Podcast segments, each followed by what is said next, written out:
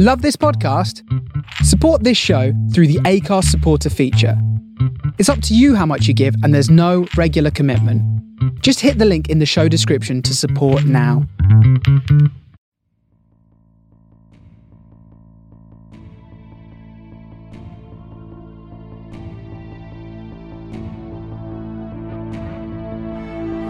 You're listening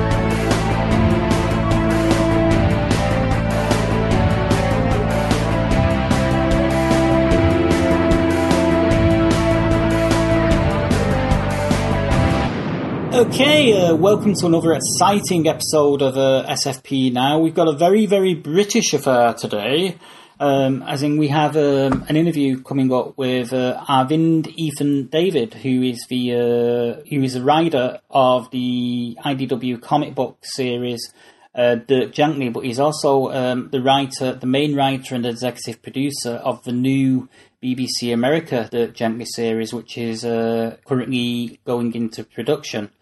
Uh, so we'll be running that later on. But before we get to that fun stuff, uh, joining me as always are Craig and Raisa. How you guys doing? Fine, thank you. Good, good, yes. Yes, uh, I'm good too. and and that that is my worst Scottish accent. I'm sounding a bit like a Bir- guy from Birmingham now, aren't I?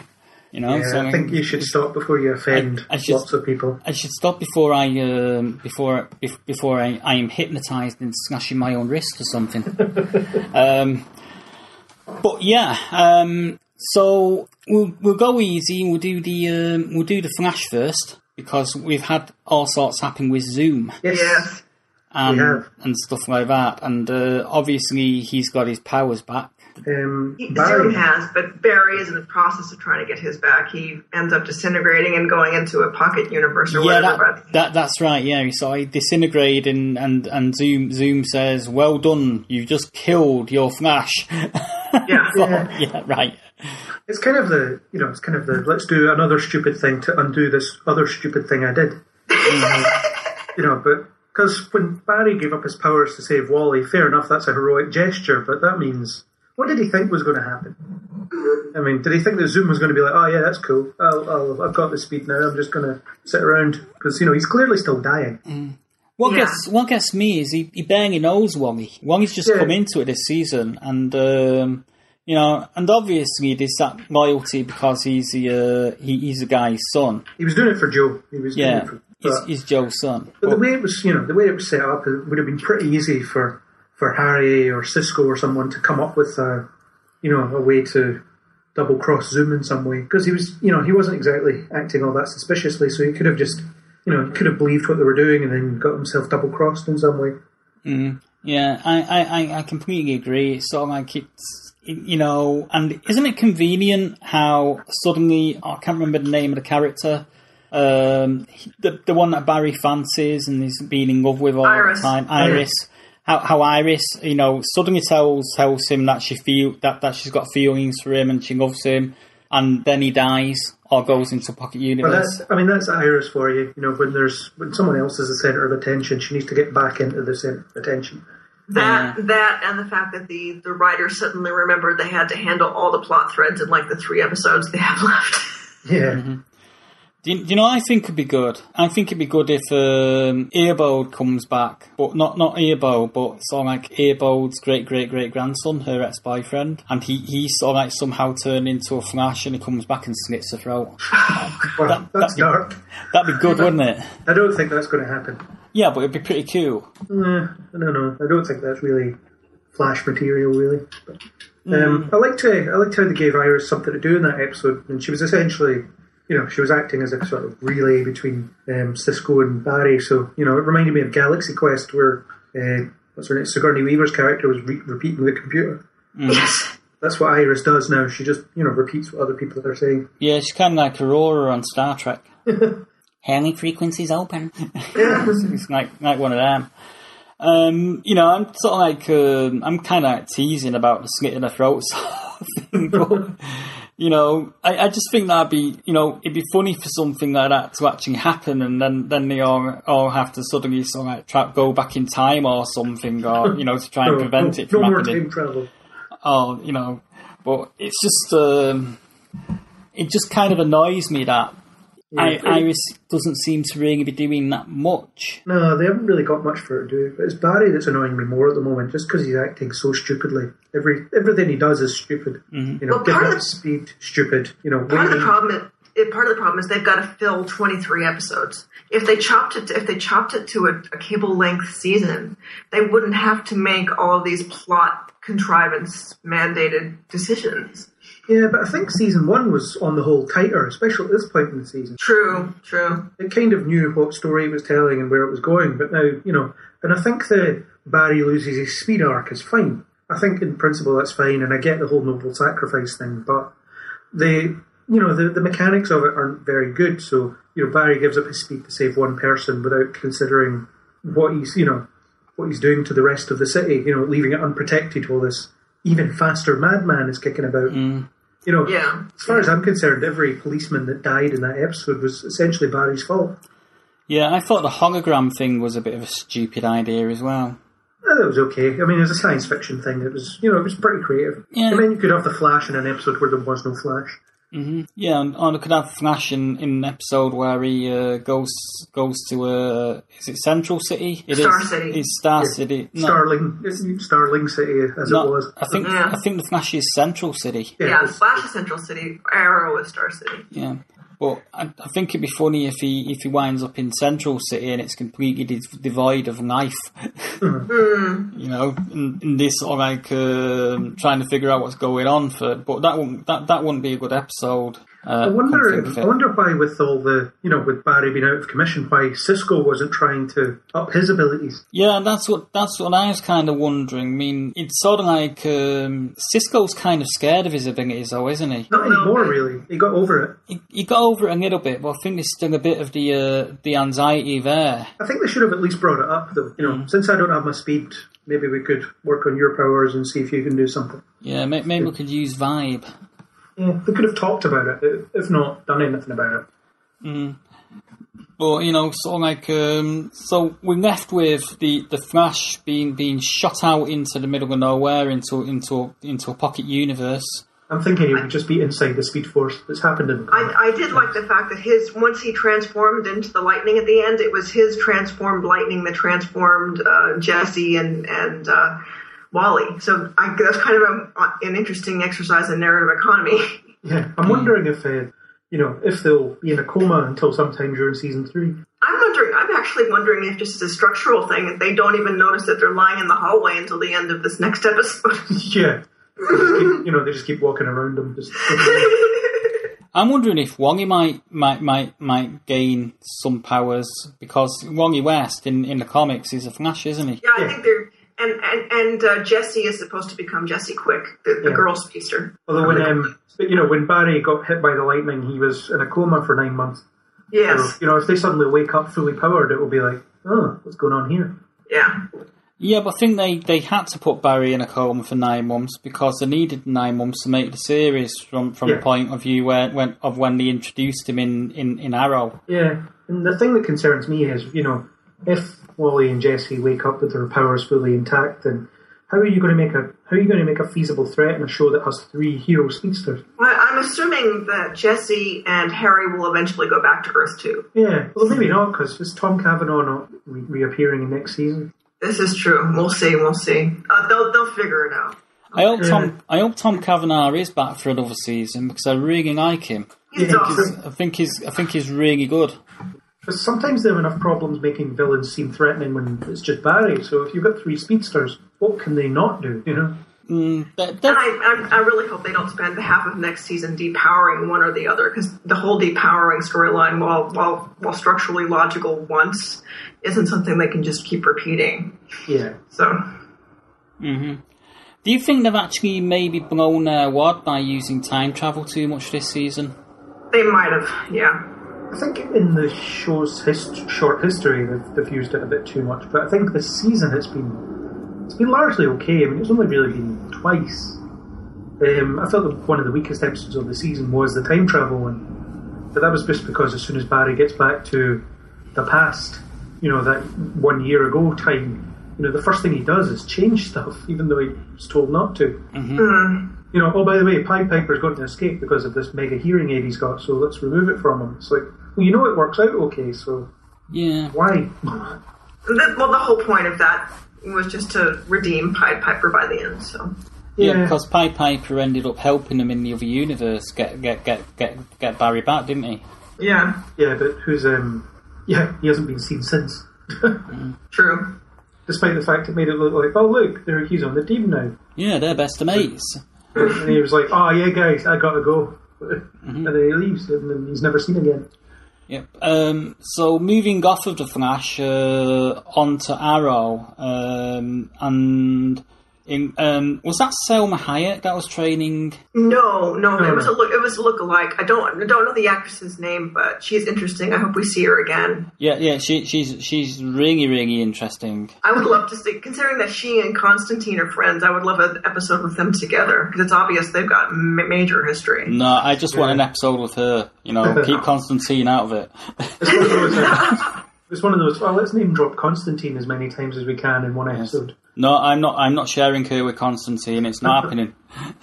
She's mine. I'm, I'm, I'm actually just hoping that they get Constantine back. I'm hoping this leads up to him coming back at some point. I want him on Legends. I would, I would like it if it was a surprise appearance in the finale or something, but it would have been leaked by now. Yeah, it would have. Mm-hmm. Because if it, if they couldn't keep Laurel's grave a secret, they can't keep Constantine coming back a secret. Yeah. So Yeah, was am I the only one here that was kind of like a little bit cut up that that that Diggle had to um, off his brother? I thought that was That- really well done. that that that hurt, and that was part of the episode that that really worked uh, well.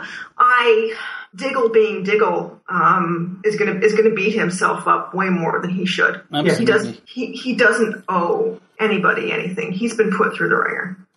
Yeah, I, I, Yeah, I sure. just felt really bad for him when he had to off his brother. You know, I just I was like, I, I was more I was shocked though by the fact that things were so desperate that he's got his little toddler on the back of his motorcycle that was not safe. Yeah, Um, but other than that, yeah. The, the problem you kidding? was, His little toddler was probably enjoying it. He was probably going, wee! he's gonna be vigilante when she grows up. Yeah. yeah, definitely. I think, um, I mean, it was all really well done, but I think the part of the issue is with, with Andy, we don't know the character well enough to, you know, because there were some hints that he might have been trying to break his programming or he wanted Diggle to kill him. so Yeah, you don't could- you don't know how much of it was the programming and how much of it was just Diggle being a douche. you Yeah. know? I think um, I think if they'd spent a bit more time putting Andy as part of the team for a little bit to make the betrayal really work, then you know his his motivations would have been a lot stronger. Yeah, yeah. Yeah, it's, you just saw like I was just really, uh, really, really upset for Diggle that that he had to off his brother. Yeah, I, I, I want uh, Audrey Marie Anderson, who plays Mrs. Diggle, to become a regular because she every time she comes up, she is awesome. she more or less is. I mean, well, she. Well, I she's- know. When she she's a- she's more prominent than, than say Laurel was for much of this season. Y- Yeah, yeah. Oh, there was an article uh, posted um, on on Digital Spy. Uh, you know, so like uh, the the actor that plays Arrow. Um, he was basically asked the question, "Will will Black Canary be coming back?" And he said, "No." No. Um, Yeah. But you know, I think he's probably lied before, or maybe he doesn't know. Yeah, it could be he doesn't know. And the other thing is they they could be waiting to see how bad the backlash is because if it's bad enough, they'll bring her back. And they and they and they've got the Black Siren out on Flash. So Yeah, yeah. But I mean, you know, so like you- they don't have to bring Laurel Lance back though, don't they? They could have another. They could have another person embodied Black Canary. well, I think mean, it's um, I think they will definitely have another Black Canary on the team at some point. I mean, it's like Whether it's uh, that young one or not is another they're story. they're apparently bringing back the young one at least once more this season. Whether she's going to stay beyond that is beyond is uh, I don't know. So. Yeah, I mean, I- I'm just wondering what's going to happen now with the uh, the Felicity Smoak thing. If they if they're going to sort of like just just agree to differ and just remain friends, or if they if if they're going to get back together again. You know, So like. Uh, I, I do know I do know that her father's coming back. Yeah. I'm, I'm just sort of like, you know, the longer she stays in the series, the the more threat there is of her getting back together with uh with with, with, with the guy, isn't there? You know. Yeah. The, the thing is, at this point, uh, I couldn't give two craps about the relationship anymore. It's just No. laid out so heavily that I cannot be bothered with it. And I actually thought the oral Oliver and Felicity scenes in the latest episode were really good They were good. Mm-hmm. because they were just, you know, it was just the two of them having a bit of fun and, you know, a bit of a, a, a lighter setting, you know, and it, it reminded me of some of their sort of heists in season one Yeah. Yeah. before all this nonsense started. But yeah, and so I thought I thought it was, you know that the scenes with the uh, with the Salma Hayek looking like. I'm pretty sure Salma Hayek was meant to be in the series, wasn't she? Not that I know of. I thought I heard something a while back that that she was going to be guesting, but obviously they they decided to hire a, a lookalike, which I don't mind at all because she she was a good lookalike. um, you know, obviously I'd rather have Salma Hayek, but you know. I, I'll, I'll settle for I'll settle for scrappy seconds, but sorry, that's bad. That's bad the enough. problem, the problem with those scenes was, you know, it was another one of those sort of heavily truncated lessons, wasn't it? You know, it was, so you've got this. Um, Oliver needs to learn something that probably takes people years to master, but he somehow figures it out in half an hour. Yeah. And it was the whole, okay, we've tried this once and you failed, so uh, we're not trying again. And then, then when it comes to an actual battle scene with Damien Yeah. Darhk, he's sort all of a sudden, conveniently, he's figured it out. Yeah, if there'd been an episode even as a delay with before he decide he manages to figure it out, you know, maybe if Darhk had almost killed him in that episode and Diggle saves him or something, and then the next episode or a couple episodes later he manages to he manages to overcome it because he realizes what he needs to do. Yeah. It would have been better. It would have been more earned, I think. Maybe I, I, I was glad to see that there was finally some momentum with uh, whatever's going on with Thea and political operative guy. So Bland, what Blandy McBland, whatever his name is. It's not his fault, but you know, no, it's not. for Andy Mackie And, it, and he certainly got more charisma than the um, than the uh, League of Assassins. Um, the DJ guy, Yeah, the DJ guy. he was he was dreadful. Yeah, what was he? You know, yeah, he's got about as much charisma as Tree Bark, hasn't he? yeah. I think um, I actually liked the Twilight Zone episode that Thea was in, and I Yeah. wanted to see more of it. we probably will this week. Yeah. So Although, no, I mean the whole. I wanted to see more of the. Something seems strange about this. You know? yeah. Because um, what we saw of it was pretty good, but it maybe should have twinned with another story rather than having the three stories. Yeah. Yeah. At least there wasn't a flashback. No, thank you, God. Um, Yeah, those need to go away so badly. that's what I wanna. That's what I wanted to wanted to ask. You know, we so Barry got these lessons uh, about how to deal with Damien Darhk's magic, whereas sort of like, Oliver. Oliver, yeah, sorry. Whereas the with the uh, flash, whereas you know the flashbacks are dealing with someone else that sort of managed to obtain that sort of power. Why did he not learn that stuff back then? Presumably, Why finds Oliver- another way of stopping. Oh god, I can't remember the guy's name. Reiter. Yeah, him. Uh, presumably, finds another way. You know, maybe locking him, locking him in a cave or something like that. Yeah, presumably It's the same that's- idol, isn't it? Yeah, it's the same idol.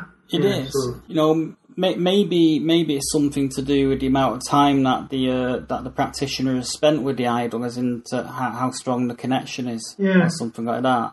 But it's just sort of like um, it, it just it just it's just gnawing at me. You know, how, how come he didn't sort of like how come come he didn't go study study you know preventative magic back then? Yeah. You know, and, and There's all- all sorts of problems with the flashbacks and them not actually mirroring the present day at all. Mm. That, that's just it, because that, that's why the flashbacks work so well in the first and second season. Whereas sort of like the, the the previous two seasons, that they, they, they just they're just not needed. No. You know, it's, it's just it's just stupid. I mean, taking him off the island in season three was the first mistake, I think. You know, They ran out of island stories. That was the double-edged sword. yeah. So it's, I don't know. I, I don't know what the answer is, but they're not going anywhere anyway. There's going to be more of them next season. And, Yeah. You know, hopefully Russia. not beyond that. Yeah. So finally, uh, Agents of Shield and Hive the Badass. Yes. Hive is probably the third best Marvel Cinematic Universe villain after Loki, Fisk.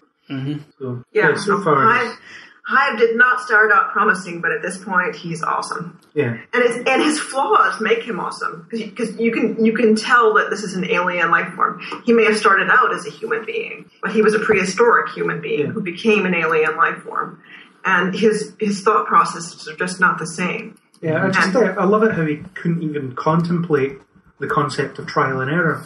No, the, the concept that they would they would fail on the first try never even entered his Yeah. collective brains. Yeah, I mean, you know, I'm I'm impressed with the uh, with, with the the actor that's playing him. You know, I know it's the same guy that plays Grant Ward. I forget his name. Brett Yeah, but you know, he's sort of like he's he, he's managing to con- convey a completely different character in Hive, and he's doing it pretty well as well. You know, he's changed he's changed the intonation of his voice. Um, he's using much more clipped pronunciations of his words. It's also when like he that. decides to bring out one of his consumed selves. You know, he does a really good job of that as well. yeah, I mean, yes. I mean, he hasn't and really played anybody we know well yet, but could happen. You know. No, and, and one of the creepiest scenes though is is when poor Simmons found him, found herself confronted by him, and he switches into Will, Yeah, and it's like, oh god, this is gonna suck. yeah. We didn't know Will well enough to know how well he was doing as a um, as an impression. So it's, No, it's but- fine, you know. yeah, Yeah. man. I, I think what's interesting is part part of why I've read that part of why they did this was that they were loath to part to part with Brett Dalton because they liked Yeah. the actor so much, and they they knew that he had range and and he has range because in first season he played a different version of Grant Ward than we got in season two. Yeah, So he's, he's effectively played three different characters. Yeah, but this this this third one, you know, in Hive is the most different he's ever gone because the, Oh no, it's it's it's massive. the It's Grant massive. the Grant Ward in the second season, he was just sort of like slightly slightly moved on from the Grant Ward we've seen in the first season. There wasn't really too much differentiating the two. Well, season two was the real Grant Ward, really, Yeah. because he was, you know, he was playing a, a part throughout his time in Shield in the first season. Yeah, and if you look back to the first season, you look look, look at how perfect Grant Ward was during those first initial episodes. Yeah, you, you know, you kind of, you know, you look at it now in hindsight, and you kind of think, ah, so that that must be why he was so perfect in the first couple of episodes, because that was one of the criticisms that the first se- se- season got was was Yeah. character Grant Ward. He was just a little bit too perfect. Although Yes. Ward was was great in the pilot because Joss Whedon was writing him. You know, because he was he was kind of this. Uh, well, he wasn't quite a loose cannon, but he was this sort of snarky. You know, really couldn't be bothered with with Coulson and his nonsense sort of guy. You know, and then he sort of got a bit blander after Whedon's brother took over. Mm. Yeah, so we're, we're now slating uh, we're slating Jed Whedon's writing. Well, compared to compared to Joss Whedon, I think if, uh, if Jed Whedon had written the pilot, it might have been less noticeable. But, You know, it's like it's like night and day between episodes one and 2 You know, all of the characters all pretty much are. You know, it might might be might be interesting if uh, Jed Whedon did an Agents of Shield version of the Beverly Hillbillies. Mhm. Sorry, that's not right. I don't know where that came from. Maybe maybe it was a Jed. May- maybe it was maybe it was a Jed Whedon. You know, Jed Clampett, Jed Whedon sort of thing. What Um, is this weird trend on television at the moment though, of characters like switching names uh, as, as shows go on? You know, I mean, we've had uh, obviously Skye turning into Daisy. Yeah, that only Uh, happened because um, Rupert Murdoch threatened to sue. Uh, Ward is, um, you know, Ward is obviously now high. In the Flash, you've got Harrison Wells, Eobard Thawne, and so on. You know, it's just, Yeah. um, there's Well, so many examples of this. It's mental. It's a, it's a, it's a it's a side effect of, of narrative economy. Yeah. You have characters that become other characters because they just they can't afford separate actors playing those other characters. Basically. Yeah, I mean, it's fine because it changes things up interest, in interesting Yeah. ways. You know, when you're reviewing something and suddenly you have to call something someone something else. Yeah. Like, um, you know, when I went from having to call Hank J'onn in, in Supergirl, Yes. you know, No, it, it, it is. It takes it takes a toll. It takes there was about half a season where I was just calling him J'onn, even though he was playing Hank all the time. You know, Yeah. But It's yeah, like, you know. So what about Daisy kicking kicking the guy's ass? Um, what's his name now? The the big guy. the Creed. Name- No, no, Yeah. Mac. Oh man, Mac. You know, she's slightly smaller guy. just, just slightly smaller than the Kree guy, but you know, uh, talking which, we'll be watching Creed later on, but that's another conversation. Say, But the Gla- uh, yeah, Mike has a bit of a glass jaw though, doesn't he? He's always getting knocked out. yeah, he, Yeah. he seems to be the uh, the go-to agent to Shield punch bag, doesn't he? It's a bit like Yes. Worf in the Next Generation. You know, we'll, we'll knock down the big guy to prove how powerful we are. But since it happens every week, they're not very powerful anyway. Yeah, well the thing is, Worf could actually kick ass. No, in the Next Generation, he couldn't. Did he not? No, he would always run at the alien that invades the bridge and get knocked over, just to show how powerful this alien was. Yeah, but they they did have uh, they did have the the episodes in Next Generation, you know, Sins of the Father and and the stuff with Duras and stuff like that. Yeah. Well- but on the whole, Worf was there to show how strong the enemies were. Mm-hmm. But, you know, if anybody can knock them over, he ain't that strong. Yeah, so Wa- Worf was basically nothing more than um a plot device. Yeah, Mac's a bit like that. You know, Yeah. every time an enemy shows up, they'll they'll knock him out because you know he's the biggest guy there. I'll tell you what, I've not been missing. I've not really missed the. Um, I've not really missed Mockingbird since since they've left. No, I haven't really felt it. You know, I've not. It's, I think it's because the writing's been so strong since then. You know, the they've filled in the gaps. But I think um, there was definitely situations over the past few episodes where I was like, oh man, how useful would Hunter be right here? Yeah. Well, I actually liked Hunter better than Mockingbird because he was kind of like a two-faced, shifty character. Yeah, although the um, the spin off is on thin ice again, isn't it? I'm sure we're reading that they, they might not pick it up, so that's annoying. Yeah, I mean, so like uh, it's it kind of made even more annoying in, by the fact that they might actually find it find a- find a way to actually justify bringing them back into Shield. well, they're, I think they'll have to if, if it falls apart, which will be, you know, which is weird because you've got this episode where they leave and then they're just back the next season or whatever. Yeah, and all of a sudden, when they come back the next season, they're no longer the most wanted people in America. Yeah, they'll have to do some kind of, um, I don't know, so some kind of, oh yeah, we've uh, cleared them of all charges for some reason. Yeah, some some kind of weird retcon thing. Yeah, you know. Um, but I, I sort of like um, I, I watched episode nineteen. That's that's one of the reasons I, I, I, was late starting this because I wanted to, you know, I I basically been doing some updates for to, for for the site and I finished those and I looked at the I looked at the time. It was like quarter past seven. Thought, oh well, better get a pizza and watch Agents of Shield. so that's why I was a bit late. It wasn't because I was doing anything important. but I wanted to watch the last the the latest episode so I could get ca- caught up. yeah. Sort of They've been, um, they've actually been quite clever in, you know, how the Hive has his little town that he runs. You know, because it keeps everything kind of out of the, the events of civil war in a lot of ways. You know, because Yeah. if you suddenly had Kree coming to Earth in the middle of a populated area, I'm pretty sure that would get Tony Stark's attention.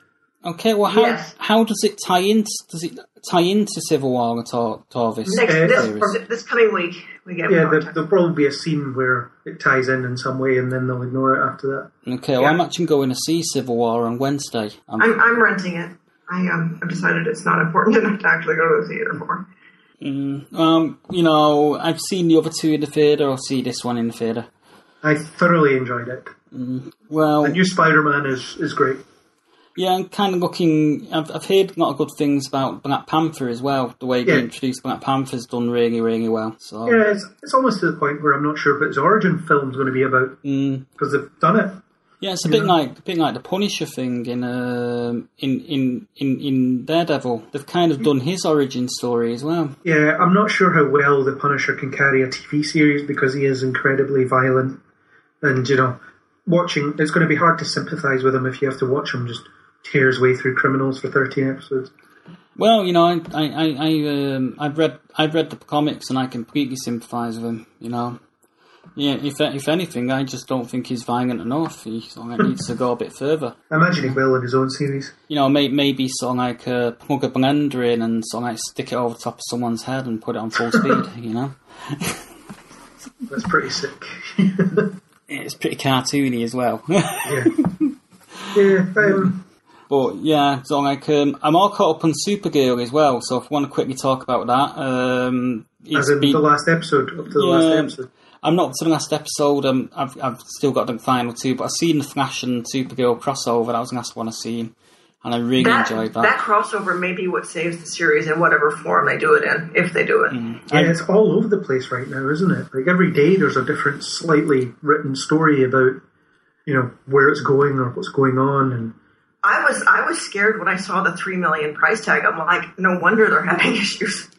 yeah, it's three million just to use her, isn't it? Yeah, Yeah. Yes. Um, I think it, they might as well just put it on the CW. Why not? Like, they either need to put it on the CW, or if they don't want to ma- maintain the whole show anymore, they need to at least salvage Kara and Martian Manhunter and move them over into a crisis storyline across the other three series. Yeah, Yeah. I mean, the, you know, the other thing is, um, you know, in order to save money, they're going to have to move the show to Canada.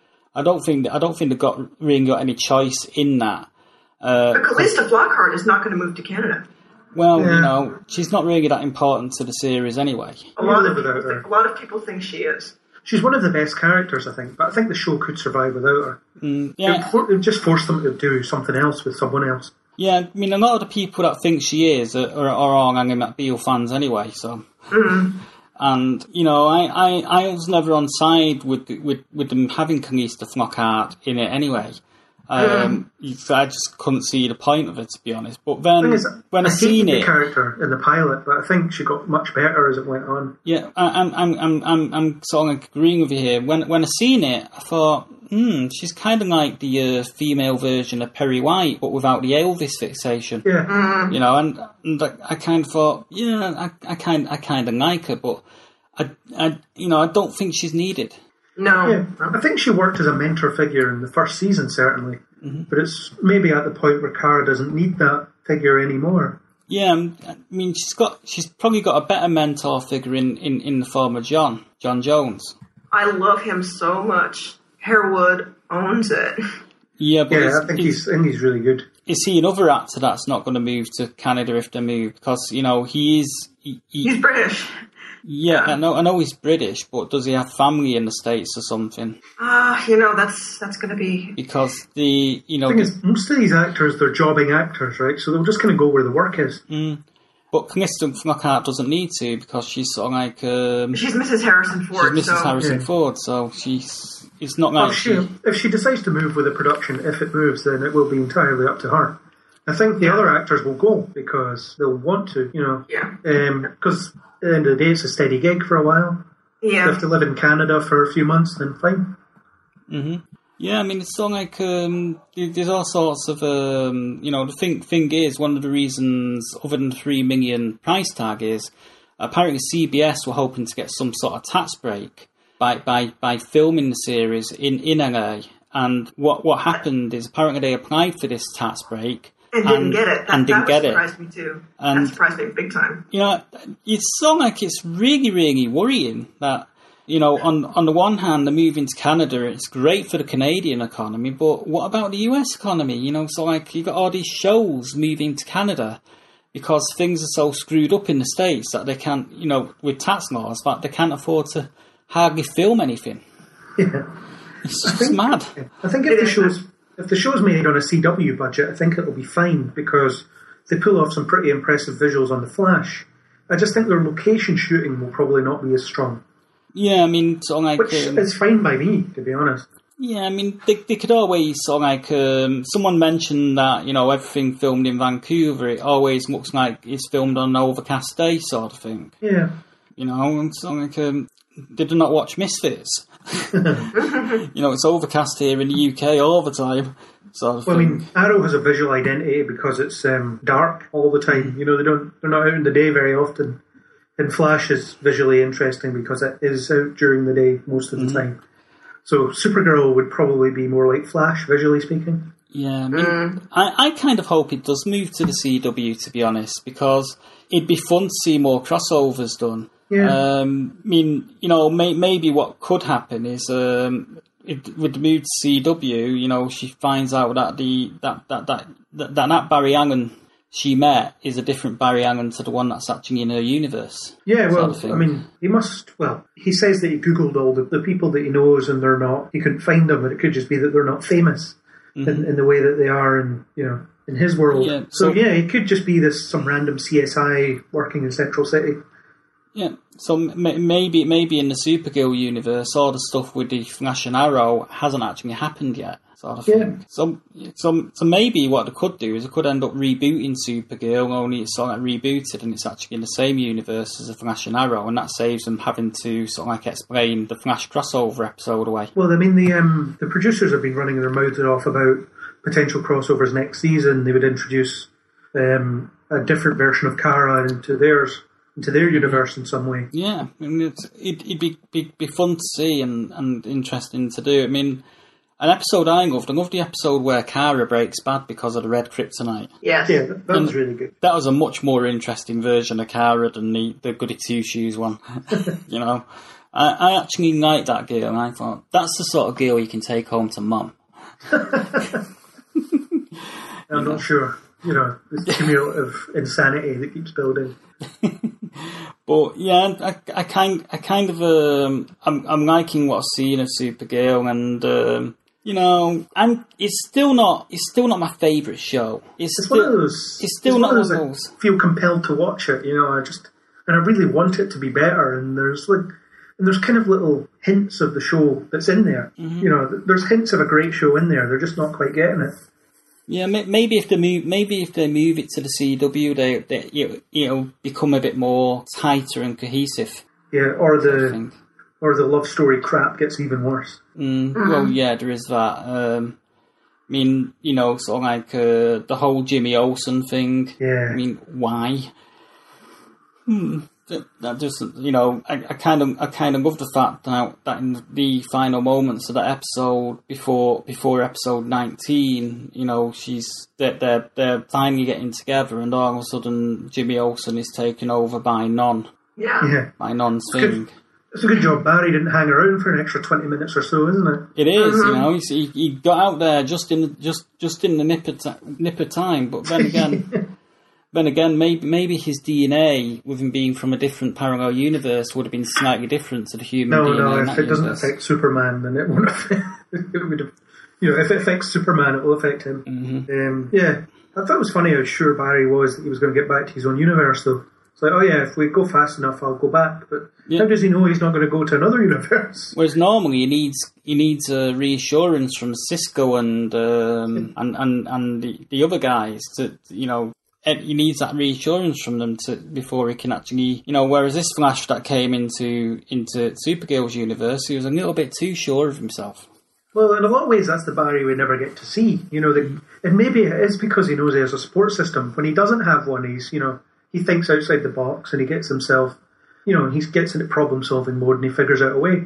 You know, but he doesn't do that on his in his own show because other people do it for him. Because they have to have roles for the other people in the cast. Yeah, yeah. Otherwise, Barry's just the super genius that you know talks at people while they stand around and do nothing. Yeah, and they can't they can't have that. It's it's a structural no no. So Yeah. gotta- But it'd be, you know, it'd have been quite funny if uh, Barry had been pretty wrong about getting back to his own universe, and he just starts running through, you know, all sorts of things. He winds up in eight, he winds up in eighteen twelve in some random country somewhere. Yeah, or just turns up in like Grey's Anatomy or something. Hmm.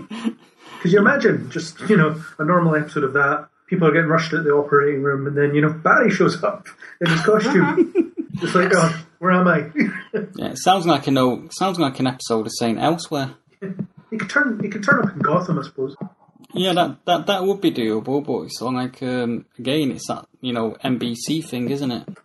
Yeah, I think any deal's possible. I think if they really wanted to get the Flash or Green Arrow in, in Gotham, they could. But I don't know.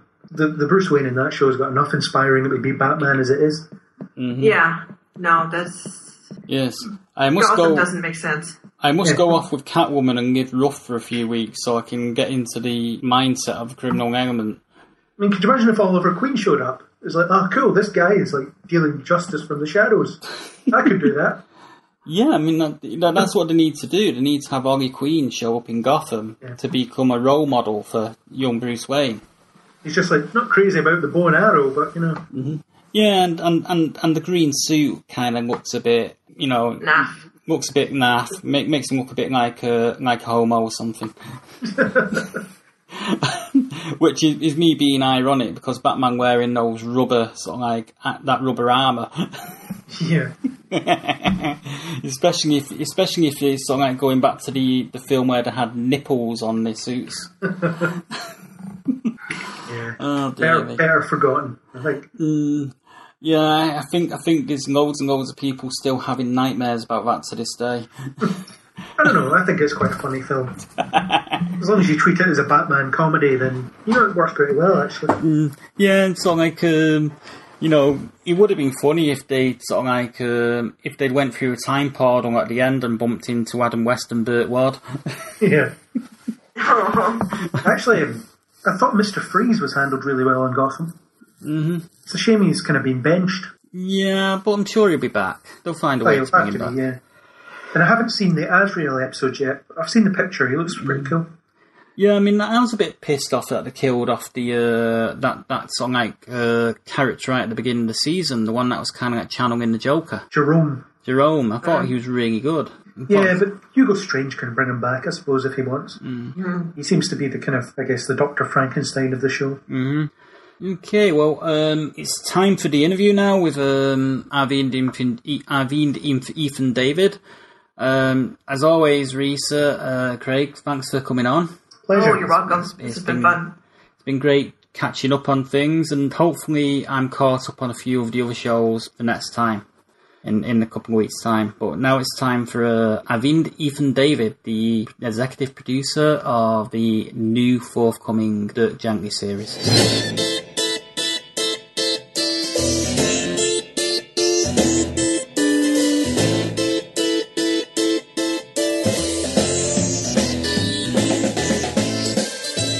I'd like to welcome Arvind Ethan David to the show. He's a um, um, very exciting writer and producer. He's done a lot of stuff, and um, he, he's going to be talking to us about a few of his real exciting projects which, which he has going on.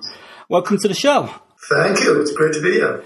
Okay, well, the first question I have, and I kind of like to ask this to a lot of people, is what was it that sparked your journey into producing for movies and television?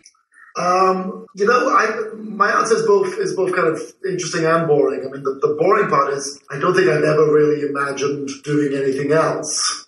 Um, it's you know, I always knew from a very young age that the thing I was the thing I enjoy more than anything was storytelling. Whether that was just literally telling people stories, um, or acting in plays or putting on plays. Um, and um, you know, and it started with comics. You know, I, I, I my earliest memories of enjoying reading were were with comics. Dad, uh, he used to was a lawyer, um, and a very serious man, uh, and worked very long hours. But the thing I remember as a kid, that was his own little secret guilty pleasure, was he would come home from the office and out of his leather uh, lawyer's briefcase would be comics from the comic store.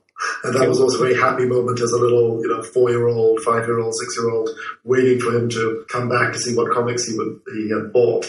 Um, so I think it's all I ever imagined I would do was tell. You know, I, I didn't know it would be comics and TV necessarily. I grew up in um, I grew up in Malaysia and in London, and those aren't places where there's a big, um, you know, com- local comic book industry. Obviously, there is some in London and in the UK, but it's more an American thing. And particularly when I was a kid, uh, you know, thirty something years ago. Um, so I think I thought it'd be theatre. And so the first thing I did, um, that I guess sort of started my career, was I actually at, at school uh, in the sixth form. Uh, I was my turn to direct the school play, and I adapted uh, Douglas Adams's Dirk Gently's Holistic Detective Agency as the school play. Wow. And uh, that was a completely stupid thing to do as a 15 year old. uh, you know, I just read the book and it made me very happy, even though I didn't really understand it. But I hadn't read a lot of plays, and it was my turn to direct the school play. And I said, Oh, I'll, I'll adapt this book. It's only got a cast of hundreds and time travel and aliens and horses and electric monks and uh, three different parallel universes. Easy, we can put that on the school stage.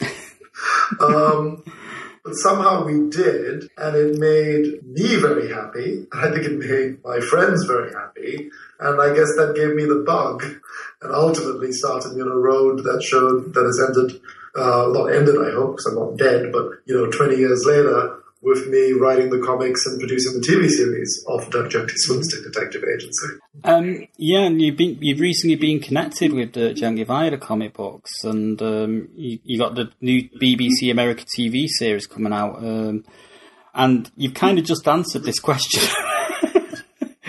because it, you know, because you know, because I was asking when when you first became interested, and obviously it was when you was at school. So you know, Yeah, I mean, even earlier, you know, I remember, you know, I said comics is where my love started, and that's true. But in terms of novels, I have a very physical memory of reading Hitchhikers for the first time, as I think a lot of us do, because it was such a lightning bolt of a book. And I think I would have been 12 or 13. Uh, I was in my grandmother's house on the couch. I remember the feeling of sunshine on me. Uh, and I remember being like 20 pages into this book and just the hair on the back of my neck standing up and going, oh my god, I didn't know books could do this. I didn't know they could be this funny and this rude and this clever and this, um, I don't think I knew what the word iconoclastic meant, but I would use it now. Um, and I just thought, oh my God, this is, this is, it was like, and this was Douglas's unique gift. He would talk to you. Um, it was like telepathy when the guy mm-hmm. spoke to you. You felt he was beaming his, his cleverness, uh, straight into your brain. And you felt smarter because you were thinking like Douglas Adams was thinking. Um, and so, yeah, so it was always, I mean, you know, uh, it's, it's one of those rare and, and lucky cases where the author who made me love sci-fi and made me want to be a writer and a storyteller, um, you know, 20 years later, I get to return to his work and to hopefully bring it to the biggest audience um, that that Dirk Gently has ever been brought to um, here in America. So it's a really special privilege. It's, it's almost it almost feels like destiny, given that you did it when you was in school and now you're doing it again. uh, I like to think of it as hopefully Douglas would have liked to have thought of it as just an example of the interconnectedness of all things. Mm-hmm. Very true. Um, talking about the comics for a while, your adaptation of, of, of Dirk Gently, it's been massively praised because of the fact that it stays fairly, fairly true to the character in the books. Was it easy to achieve that with, with the comics? Um, and what, if any, challenges do you think you, you, you're going to face when it comes to the television adaptation? I mean, look, they are, you know, adapting anything, uh, uh, adapting anything good is terrifying and is hard you know, I, I much rather be given something a bit shit to adapt because then the pressure on you is much less and you can just sort of do what you want as long as you have the essence um, there and, you, and you're not intimidated by what has come before. And as long as your work is good, you, you sort of worry less about living up to somebody else. When you're adapting um, a genius, uh, because Douglas was a genius, um, then the pressure is enormous. And, but in a way, I'm very, very, very glad that we're doing it in different mediums, right? Because at least I'm not writing a novel, a prose novel of Dirk Gently, because that would be impossible. Because Douglas was, you know, was amongst the greatest wordsmiths of the 20th century, and I wouldn't want to be setting my prose directly next to his. Um, doing it in comics um, uh, freed me up in some ways because I could go, okay, let's be true to the character, um, let's be true to the tone and to the um, what I call uh, I, the idea play.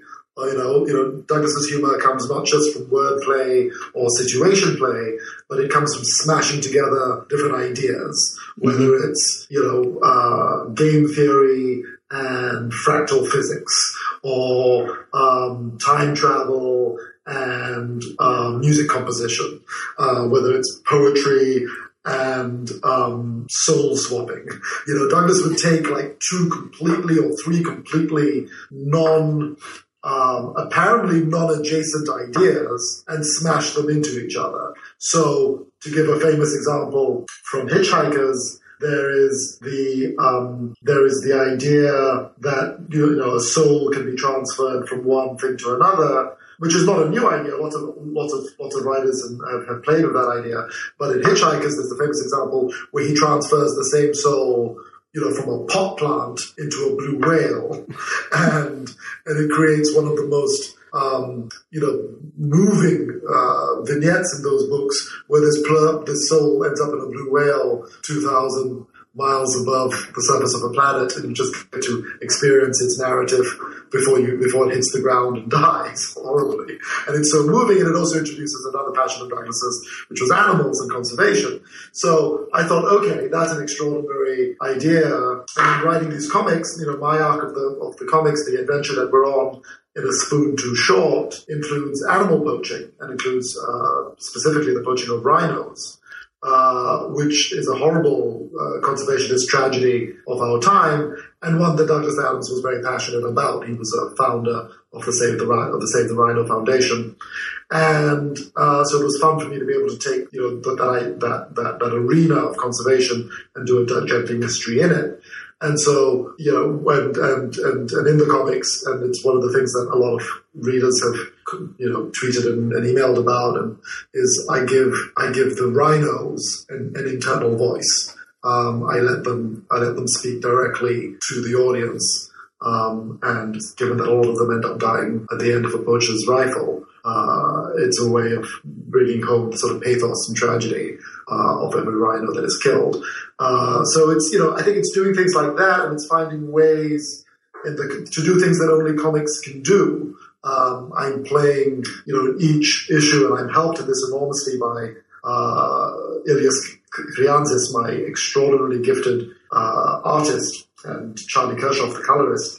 We're trying to take ideas that you couldn't do in prose that you couldn't do um, on TV uh, and do them in comics. So, in mm-hmm. the um, uh, to, for example, to illustrate the idea of the interconnectedness of all things, we have this sort of running visual trope of a jigsaw.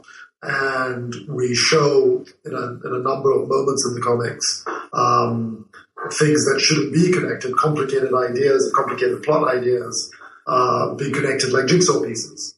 Uh, and there's a there's a spread in the second issue that I'm really proud of uh, that Ilias did amazingly, where we show all the multi uh, the multifaceted uh, causes of rhino poaching, of the chain of international crime and international economics and culture that have led to the epidemic in, in rhino poaching. Uh, but we get to do that in a way that's, you know, hopefully funny and also sad and also visually arresting. So it's doing stuff like that that is how I've kind of taken, I hope, the essence of the character, the essence of of Douglas's writing style, but taking it over to the comic world rather than trying to ape what he could do in prose, which frankly I don't believe anyone else, living or dead, uh, with the possible exception of P.G. Wodehouse, uh, can do in prose. Mm-hmm. Yeah, uh, I've actually read. Um, this is this is kind of a little bit different, Dirk Gently, but I've actually read quite a few of the original Fleming James Bond novels when, when I was a kid, and I've, sure. and I've recently sort of like read some of the newer ones that, that other writers have done, and they they just don't get the essence of the character. Um, and it, it's kind of hard as well because they're writing about Bond from a modern perspective, whereas so like the actual character was so like a complete misogynist and hated women. I, look, I think that's right. I think that's right. I think it's so hard, you know, particularly when you're hitting something with, you know, I mean, also Fleming was a good writer, you know. Again, if you're trying to write, uh, you know, new new chapters of some hack, that's that that that, that that's easier, or someone who's just about plot. Fleming was not just about plot. He's a good writer, and, and there's a reason Bond is such an iconic creation. It plugs into sort of deep psychological need, uh, I think, of the British to see themselves in a particular way. Um, and and you know, but look, every now and then you find an example. I mean, in Sherlock Holmes, I think there have been a handful of writers who have managed to do something special. Uh, I think Michael Chabon's um, The Final Solution is an incredibly beautiful and moving uh, um, Sherlock Holmes novel, uh, which is both a love letter to Holmes, um, but also uh, but also uh, a kind of literary novel in the way that Conan Doyle's novels are not. And it is, but it does a very kind of brilliant thing. It doesn't try and write a normal Holmes mystery. It goes forward to his old age, and it's also a meditation on on the final solution uh, of the Second World War and the genocide of the you know of the Jews or the mm-hmm. mass extermination of the Jews. So it, it does something different and it plugs into uh, Michael Chabon's own interests and preoccupations. He's written very movingly uh, about uh, you know about those subjects before um, in Kavalier and Clay. Uh, and the last Yiddish Policemen's Union, and so he finds ways to do it. So I think every now and then you get an example of someone who does it, uh, amazingly, but they normally have to be a great, great author. Um, and they also need to be doing their own thing rather than just trying to do um, what the original author did. And, you know, I think it's similarly, uh, you know, a slight trick of the mind, Mitch Cullin's uh, uh, Sherlock Holmes novel on which the McKellen Mr. Holmes is based, again, I think is very, very good. I think sort of less successful uh, Anthony Horowitz uh, is someone who has tried to do both James Bond and Sherlock Holmes, and I think his House of I forget what it's called, House of Silk, I think it's called, is his Sherlock Holmes novel. Less successful because he's actually trying to do Conan Doyle. And I think it's always a mistake to try and, you know, impersonate a great author. You have to sort of do yourself mm-hmm. and and find a way that you can bring something that is true to the character, but that is different from the originals. Uh, and it's, you know, but it's, it's terrifying. And as I say, I'm glad that I'm not doing Dirk in prose. I get to do him in, in you know, comics and, and TV. Mm-hmm. Um, how much different would you say it's been for you to work on, on the comics and say, say, writing, producing for television?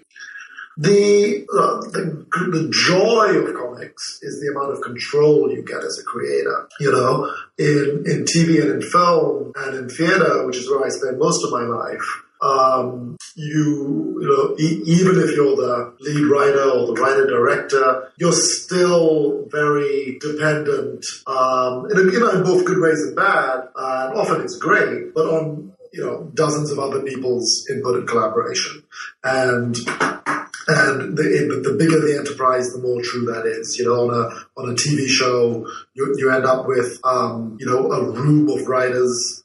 Uh, you end up with multiple directors, multiple cinematographers, um, and there's you know obviously you know costume and you know just tons and tons and tons of people whose talents uh, and input are invaluable, and they shape and you, you shape it together.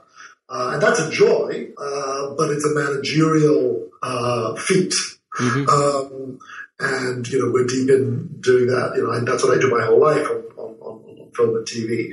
Uh, coming to comics, I came to comics as a writer late.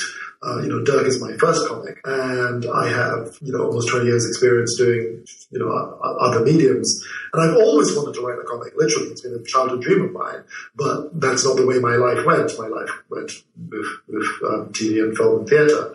So the, the incredible joy of, of writing a comic is you get to be writer, director, and producer, um, kind of all at once. And to some extent, cinematographer, costume designer, uh, casting director, uh, as well, you know. Mm-hmm. And then your your artist is your cinematographer, your lighting designer, um, your um, makeup and, and, hair department, and so it's really just the two of you, um, uh, and your color, three of you with your colorist who make every decision.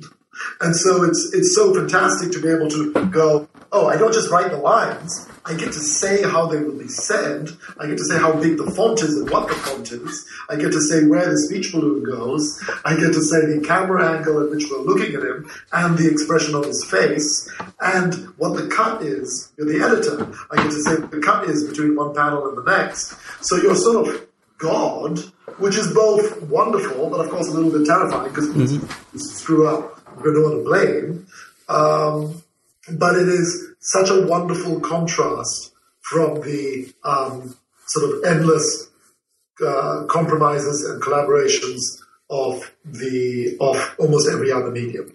So that's been you know that's been the real joy, and it's made me I think um, you know very conscious of and, and, and I value all the more the inputs of all my collaborators in, TV and film and theatre because when you're making all the decisions yourself, you go, my God, I have to make a lot of decisions. Mm-hmm. um, but uh, you know, so so that's the big difference, and that's the big, um, uh, I think, both the joy and the uh, and the um, sort of deep realization of, of, of, how the two things are different. Well, I thought that's just occurred to me is you don't have to deal with um, with, with budget budget constraints either.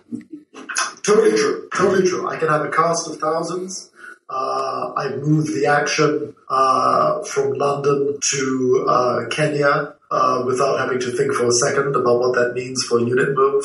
Um, I can cast uh, people of all shapes and sizes and races and and, and, and looks without having to think about can we find actors and where would we fly them from and where do we audition them and are there enough actors of you know of any particular shape or size uh, it's completely freeing in that way I have constant flashbacks to uh, Dirk's childhood and I don't need to worry about child actors I have rhinoceroses and cats and elephants and cheetahs and wildebeests, and I don't have to worry about animal wranglers. So it's completely free in that way. Yes.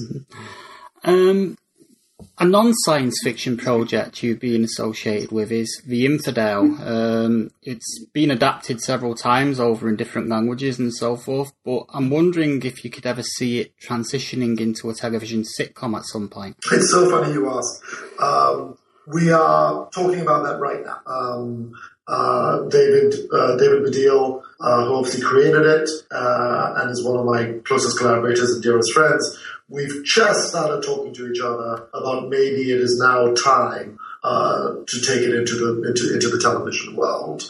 And um, I think we felt, you know, we, we had talked about it a few years ago, and we actually had um, we actually sold a version to NBC. Um, but it never felt quite right. It wasn't um, the right time for it. And I think now with the, um, you know, with the many new channels, uh, particularly in the US, who are taking braver and braver decisions about the type of content and the type of subject matter that they're willing to make shows about.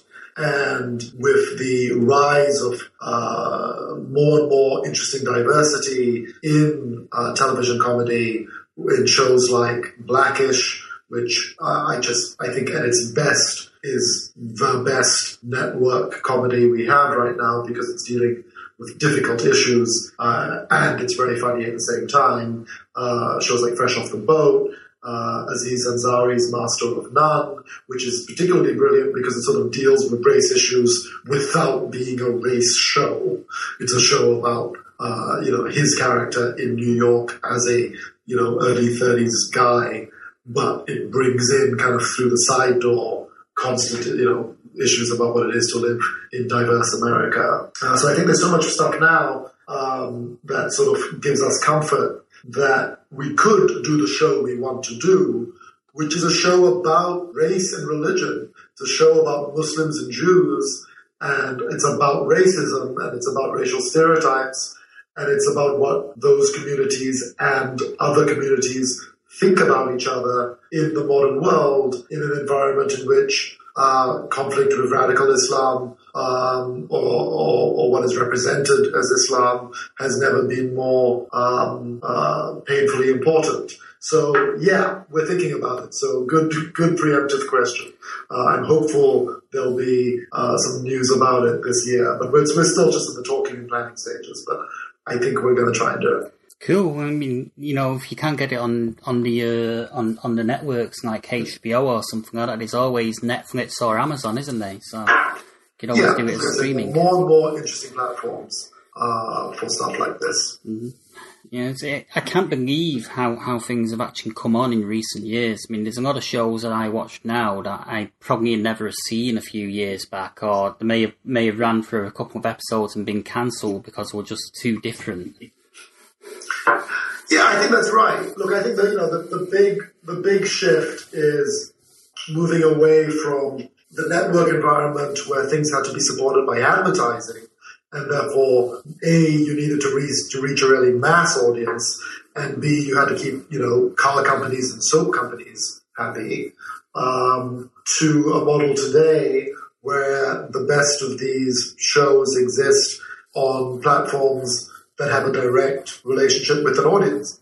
Mm-hmm. As you say, Netflix, Amazon, HBO, those are all companies where they're not selling advertising. They're they're charging you and me a subscription fee, and so they don't care what the soap companies and the car companies think, and they don't care if they uh, if they don't need every show to appeal to their whole uh, audience base. They need the, each show to appeal deeply and passionately to a small subset of their audience base. And so you get great work that may only reach, you know, hundreds of thousands or the low millions of people, but that reaches them passionately and they'll pay their money just to watch that show. Mm-hmm. And, and that, you know, to go back to, you know, comics and theater and other mediums, that's always been the secret of great stuff is you start with a small audience who are passionate about, they stick around for you. And you know this, you know, from your cultivating your website and your podcast. You keep the loyal fans and you build gradually out from there. And that's how great art, particularly great long-term storytelling, happens. You know, from Charles Dickens writing his novels episodically uh, in magazines, uh, or Sherlock Holmes, for that matter, Conan Doyle doing it, um, to modern day uh, comics and now modern day television, uh, to Shakespeare, you know, touring around with a company of traveling actors. You please the people who turn up, they tell their friends, next time more people turn up. Mm-hmm. And you just need to stay alive long enough uh, for that audience to grow big enough. Yeah. Um, by, by talking to you, it's obvious that you're a huge fan of Douglas Adams, um, and um, I'm, I'm, pre- I'm, pretty much guessing that you're probably familiar with with, with the um, with the work that he did on, on Doctor Who as a story editor, and I think he was executive producer for a while.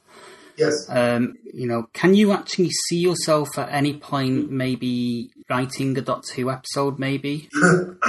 um, so, so look, I think I think Doctor Who is in the best hands it has ever been in. Um, and I think Steven is someone who was born to run that show, and I want him to keep running it for as long as you know, as long as he's alive.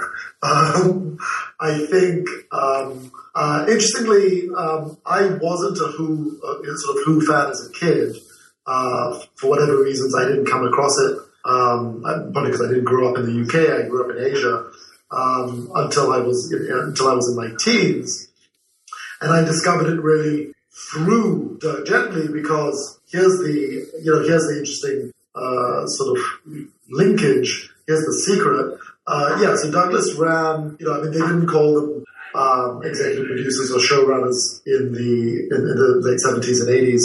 Uh, he was the story editor, but he was the lead writer uh, for I think two years of Doctor Who, and he wrote some of the best episodes ever. He wrote City of Death, mm-hmm. um, you know, which consistently gets voted. It just is one of the best episodes of Doctor Who ever. Or not episodes, it's, it's a three episode arc. Um, uh, and he also wrote a, a another arc called uh, Shada. Yep. Um, and and you know you're you're Whovian, so you'll know this. You know, Shada didn't get made uh, at the time. I think there was a fire or a strike or both, um, and it didn't. And production got shut down, and it didn't get made and it ultimately got made, um, uh, I think, as a as a radio special uh, or as a uh, um, web exclusive years later. And and here's a brilliant thing: the guy who produced that is my friend James Goss, uh, and James is who uh, I co-adapted the play with twenty something years ago. Wow. Uh, so everything, you know, everything really is connected. Now, just to make that even more so, when Shada didn't get made and Douglas left Doctor Who, um, he was uh, had a contract to write a new novel. Of you know, he had written the first three Hitchhiker's novels, and he he thought, oh, I want to write a detective series. And he looked back at the plot of Shada and he thought, oh, there's sort of a plot that I could do in a detective series here. And that's what the first Dirk Gently novel is. Uh, you know, Professor Chronotis um, in Shada is a Time Lord. He's a retired Time Lord. And, and uh, the Dirk takes the place of the Doctor. Um, and so Dirk starts sort of as fan fiction, or at least a revision. And of course, you know, Douglas then made it his own thing, and he created lots of other mythology and, you know, stripped out all the Doctor Who stuff. But that's the DNA. That's how it starts. Mm-hmm. And so for me, it's fantastic now, um, again, to be able to return to that heritage. You know, our show is going to be, uh, our Dirk Gently is going to be on BBC America. BBC America is the American home of Doctor Who. Um, and, and my friend James, has just written the novelization of City of Death. So he's just written, which became a bestseller. So, you know, so he's now got to write the Douglas Adams novel of Doctor Who. Now, I said I would never want to try and do Douglas's prose. I found it too intimidating. James actually did a really good job. And if you haven't read it and your listeners haven't read it, I recommend it. It's it's it's both a great Doctor Who novel and sort of the D- Douglas Adams novel that we wouldn't otherwise have. Mm-hmm. Well, a favourite Douglas Adams uh, Doctor Who story of mine, and it's one that doesn't really get as much love as uh, City of Death. Um, is the Pirate Planet, and it was part of the Key to Time art that they did over Yeah. that series.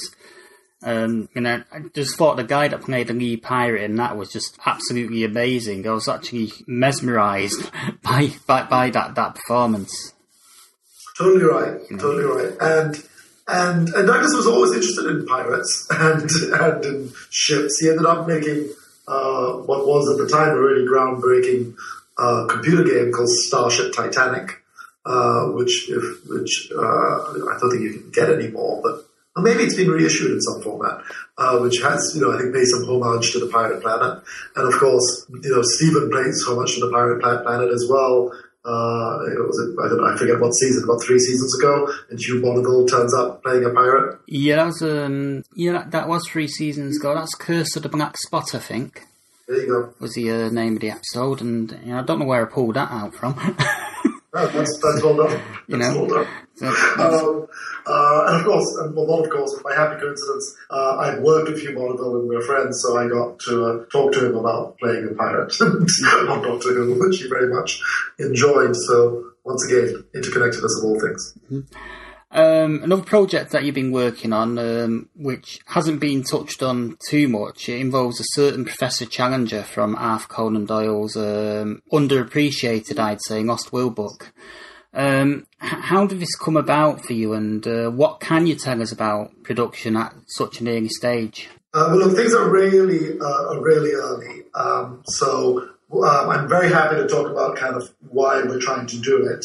Um, uh, so let's do that. It again, you know, this goes back. This is obviously a trope of my life. This goes back to me being a kid and being a fan. Everything starts for me by being a fan. Um, I read the Sherlock, the Sherlock Holmes stories as a very young child, and I read the Challenger stories as also a very young child and um, and obviously people have done a lot with Sherlock, and actually people have done a lot with Challenger. But the thing they've always done is the Lost World. You know, there have been seven or eight, maybe more than that, uh, TV and film adaptations of the Lost World, going back, you know, a hundred years now. Um, I think the um, you know there was the, the most recent one um, is uh, the, the BBC one with Bob Hoskins. Um, there, of course, the Michael Crichton novel in Jurassic Park is hugely indebted to the Lost World. It basically is the Lost World, uh, so much so that the second book and the second movie is called the Lost World.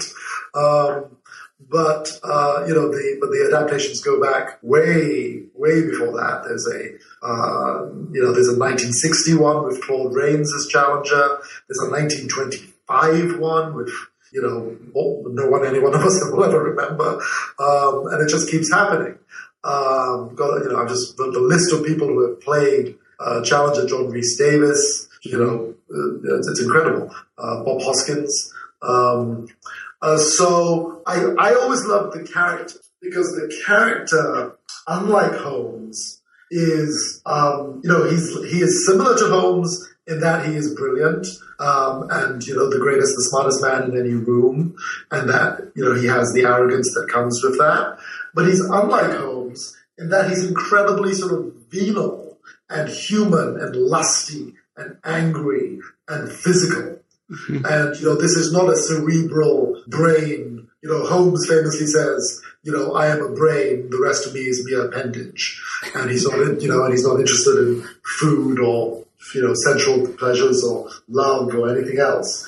Challenger is just sort of much more human than that. He's a caveman in a lounge suit. He'll, he'll pick a bar fight as easily and, and eagerly as he'll pick a, um, uh, an intellectual fight. He's a drunk.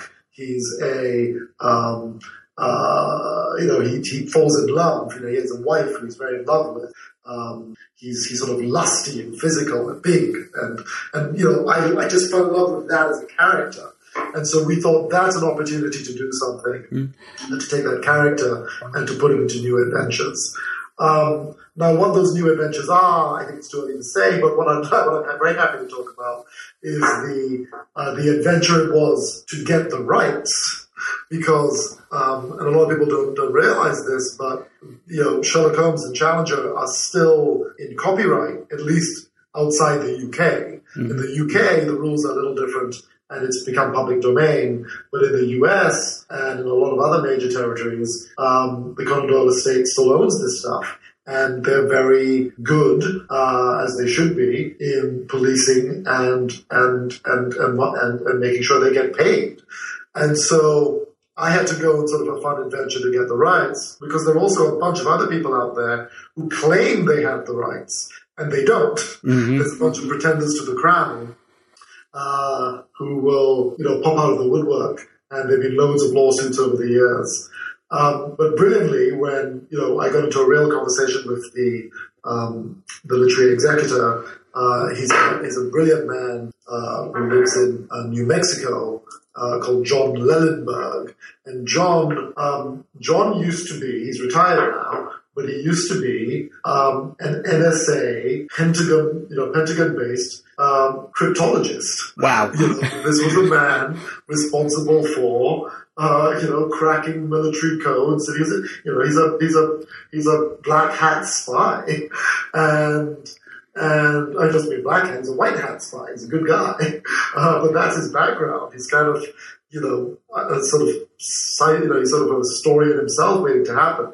And what had happened is he was a huge fan of uh, of Conan Doyle, and he was a member of the Baker Street Irregulars, which is the you know the sort of hardcore, high end you know celebrity fan club. And he noticed in the eighties that the right situation of the estate had got very convoluted and fragmented. And he wrote to Dame Jean Conan Doyle, Conan Doyle's uh, only daughter, only surviving daughter at that time, uh, and he said, um, "Can I help? I'm a fan. My my wife is a is an intellectual property attorney. I gather things are a bit convoluted. Uh, can I help?" And she said, "Yes, please." And then he made it his life's work to go and track down all the copyrights and untangle the chain of title, and like a detective on an adventure, and he brought them all together. And in return, uh, Dame Conan Doyle made him the lifelong literary executor of the estate. And so now, you know, 30 years later, you go to this retired NSA cryptologist when you want to do something. and, um, and everyone has to go to him, you know, uh, PBS and Warner Brothers and, and CBS for elementary and they all have to go to him. And so we had been talking and negotiating for a while. And I think the way I, you know, persuaded him, the two, the two, the two stories. One is I, you know, because they, they had a lot of interest. A lot of people wanted to do it and have wanted to do it over the years. And at the time that we were talking, he had another, uh, at least one other offer. And, um, and I was, and the way I think the two ways I persuaded him, um, was I sent him a poem that I had written as a seven year old about poems. And, and all I can remember of it now is the line, um, uh, 221B Baker Street, where two old friends once did meet. Where is the pipe on which one did smoke? Where are the fumes on which the other did choke? and it's awful, seven-year-old doggerel. But but I think it charmed him that I had written it as a kid and that I kept it. And he said, "All right, let's let's meet, let's have a conversation." And um, and then when we were organising to meet, we organised to meet in London because we were both going to be there. And I thought I was being really clever. I said, let's meet at the Cafe Royal um, in London, uh, which is it's just been it's been refurbished recently, and it's this kind of beautiful hotel now. But crucially, I knew it featured in a number of the Sherlock Holmes stories because it's been about 450 years. Um, and so I thought I was being, you know, I was kind of showing what a what a clever um, fan I was. Except, and here's the problem, he goes, no, we can't meet there. That's full of bad omens because Sherlock was beaten brutally there by one of Moriarty's operatives, the Colonel. And I thought, oh my god, I completely, I completely plotted my copybook. I mean, you know, Alton is only a, you know, a, a level three fan, not, not, not a black belt. And, uh, and then brilliantly he said, obviously where we should meet is the bar at the Criterion, which is where Holmes and Watson have their first dinner before agreeing to move in together to 221B Baker Street. And so that's where we met. Tragically, the Criterion is just closed. It's gone into administration after 150 years. Wow. Um, but it, it was still open, uh, you know, last year or a year before when we met. And yeah, over whiskey, and, you know, in the, hopefully in the very same seats that, uh, that, that Holmes and Watson had their first dinner, uh, I shook hands with, with Jon Lellenberg, the executor of the Conan Doyle estate, and we got the rights to Professor Challenger. I think I think they actually used used the uh, criterion in in an episode of Sherlock. Yes, they have. You're quite right. They have. And okay, moving off tack a little, uh, you're also working on, on a musical which is based on the songs from Alanis Morissette um, from the I think it's CD The Jagged Little Pill. Yes. Uh, how did that come about? And uh, do, does does Alanis have any input into it with you? Uh, yes, she's she's hugely involved, um, and fantastically so. Um, again, and I'm afraid my answers are getting boring because they're always the same. Again, I was just a fan. Um, uh, Alanis and I are, are almost exactly the same age, and that album came out for me when I was at college, and which is amazing if you think about it. She wrote that when she was like 21. Wow. Um, uh, and she wrote it in six months. Um, and um, and I have been a fan ever since. And um, it had never occurred to me until until a few years ago. And I was I was you know I was in the shower. It was playing. I was singing along because obviously I'm a big girl's blouse. Um, but I'm a musical theatre fan. I, the only place I can sing is in the shower. And and then I sort of stop and I go, oh bugger me, it's a story. You know, it's it's a show. There's a narrative in this, and you sort of always know that there is a you know it, is an album that is about love and loss and and, and, and maturity and friendship, um, and about the tragic you know love affair and the power dynamics of a younger woman and a more powerful man. That's clear, but what I suddenly had at that moment was, oh no, it's it's it's not just that. There is an actual narrative that will fall out of this. Um, and once I knew that, I sort of needed to do something with that because as a storyteller, you can't have an idea for a story and then not tell it. And um, but I, you know, I didn't know Alanis, and I'm um, uh, whilst I now am working quite a lot in theatre. At the time of having the idea, I was mainly working in, in, in film and TV, and I didn't think it was a film or TV story. You know, it felt like something that needed to be on stage. And so I didn't do anything for a little while, but then I was having dinner with a friend who is a Broadway producer, um, a guy called Vivek Tiwary, who made American Idiot uh, and The Addams Family. And um, and I said, um, at like literally the end of dinner, I said, Vivek, what, you know, when's the last time you listened to Jagged Little Pill? And he went, oh, no, not, not, not, not for years. Um, why do you think there's something? I said, yeah, I said, go home and listen to tonight and call me tomorrow. And he called me tomorrow and he went, you're right, this is a show. Um, and so then we, we, we got in touch with Alanis's people and um, we sort of thought that, you know, she must have been approached to do this 20 times. Because the album at this point is, is 20 years old. And we thought, you know, surely we can't be the first people to have had this idea. Um, but amazingly, apparently we were. and, um, and which just goes to show that it's either a really stupid idea or we're really clever. And I suspect it's it's it's it's, it's not the latter. Um, but um, they were intrigued and they said, "Why don't we set for you guys to have lunch with Alanis and see what she thinks?"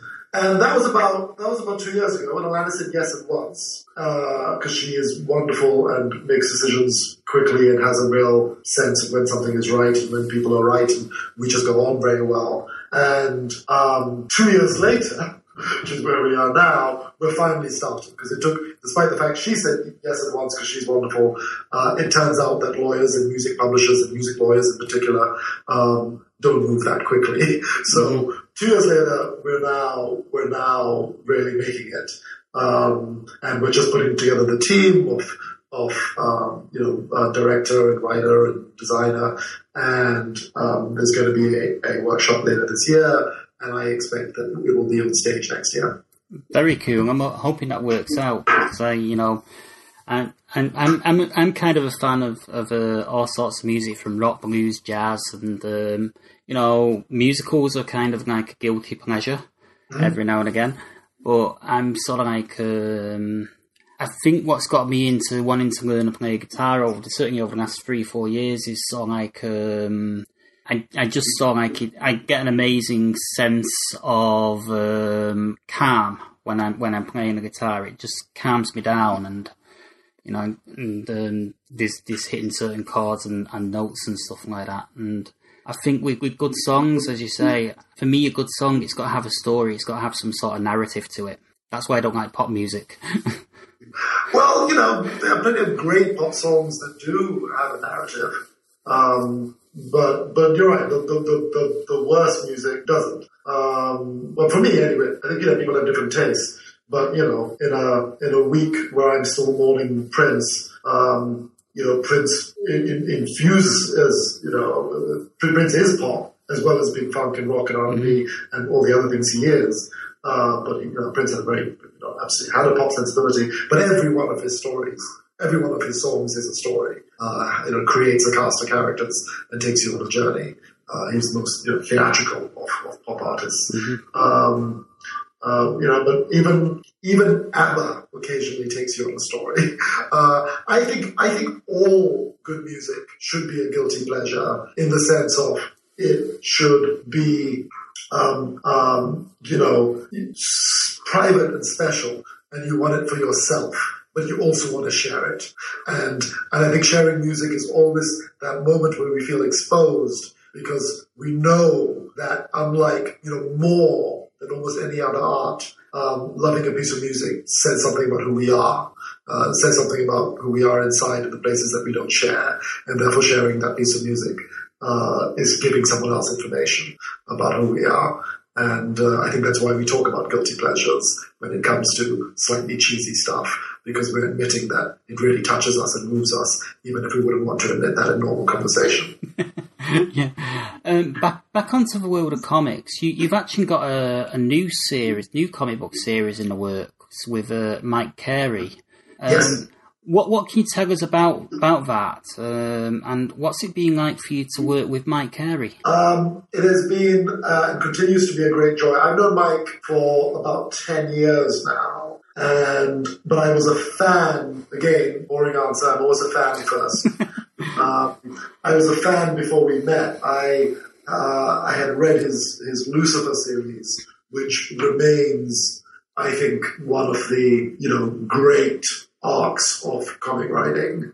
And I have been reading that as it came out through its, you know, I think it ran for five years, six years, I want to say, 75 issues, six years. Mm-hmm. And um, I just thought this man's a genius. These are, you know, and you know, all the more so. We were talking a bit about adaptation and walking in the genius's footsteps. You know, Mike didn't create that version of Lucifer. Neil Gaiman did in The Sandman, mm-hmm. and to and to and to write something that that comes from uh, you know one of the great uh, comics of all time, and then make it another of the great comics of all time is an extraordinary, you know, and, and, it was one of his first things. I mean, Mike had been writing comics for a little while, but you know, Lucifer is what made his name and what and what is really, you know, uh, what established him as the as the huge uh, creator he is.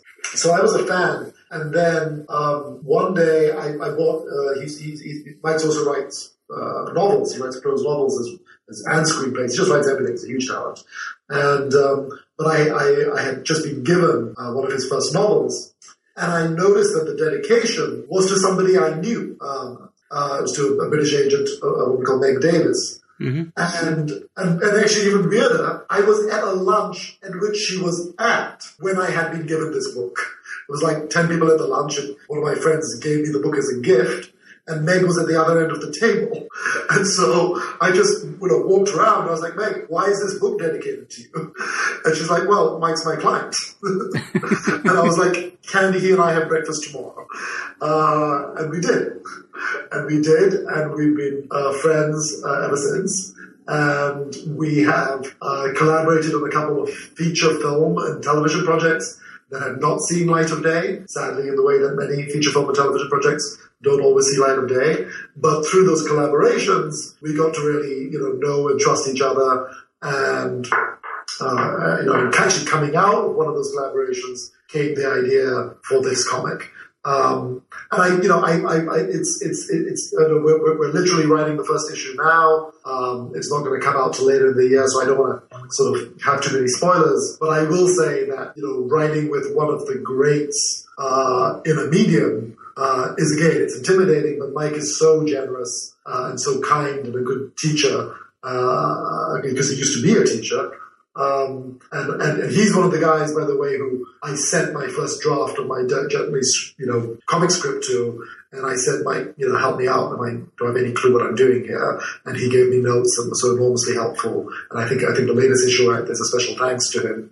Uh, for that reason. So, uh, you know, it's a, it's a great joy. Look, I'm an extraordinarily lucky human being. I'm getting to collaborate, you know, from Beyond the Grave with Douglas Adams, uh, and in real uh, and, in, and with the living, you know, David Baddiel, Mike Carey, Alanis Morissette, uh, Beyond the Grave, Father Conan Doyle, um, you know, with, with, some of my heroes and with some of my favorite writers. So uh, it's it's a it's it's a it's a fanboy's dream come true. What's the comic going to be called? The one you're doing with with uh, Mike Carey, just so I can keep an eye out for it.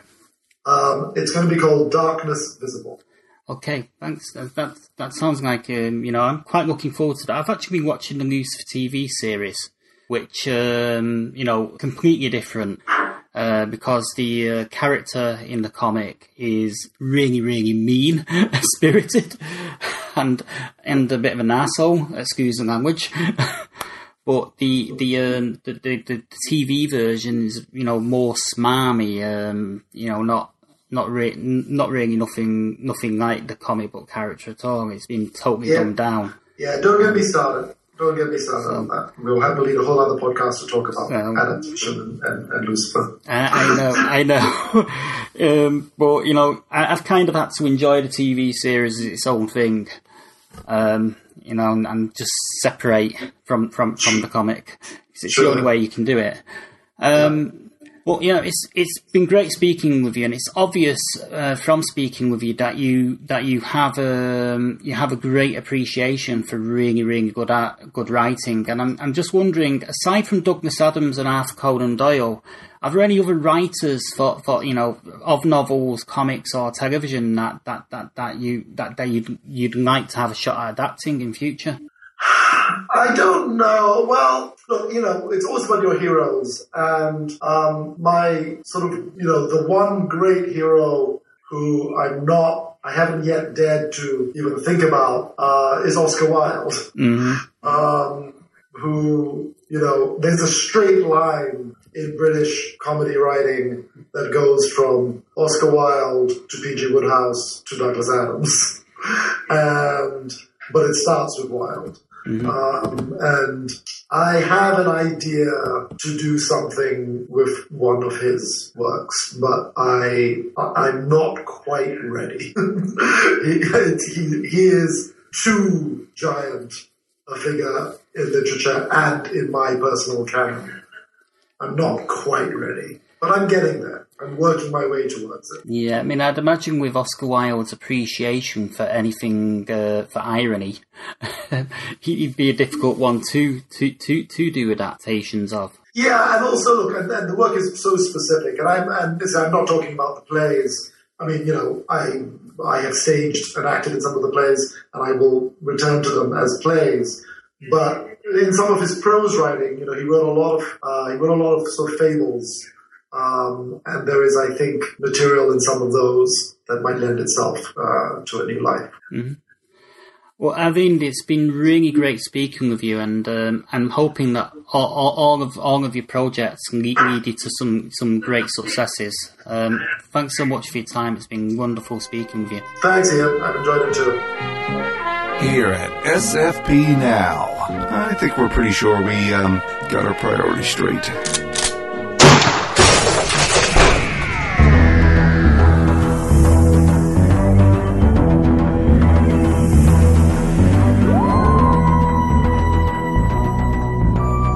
And that about wraps things up for this week. Um, I'd like to uh, thank Arvind, Ethan, David for you know giving us his time, um, as well as uh, Risa and Craig for doing the uh, conversational segment. Uh, we'll be back next time, and the next episode we're going to have um, Julian Chambliss coming back with another exciting interview for Beyond Impossible. So you've got that to look forward to next time. Uh, as always, don't forget to check out uh, Matt's pile and genretainment um, here at Sci-Fi Pulse Radio. And um, you know, if you want to go to all the past shows, uh, they're all archived at sci-fi-pulseradio.com, um, as well as on iTunes um, at Sci-Fi Pulse Radio. Um, on there, and we're also on Stitcher. Anyway, that's all for today, folks. Thanks, and we'll see you next time.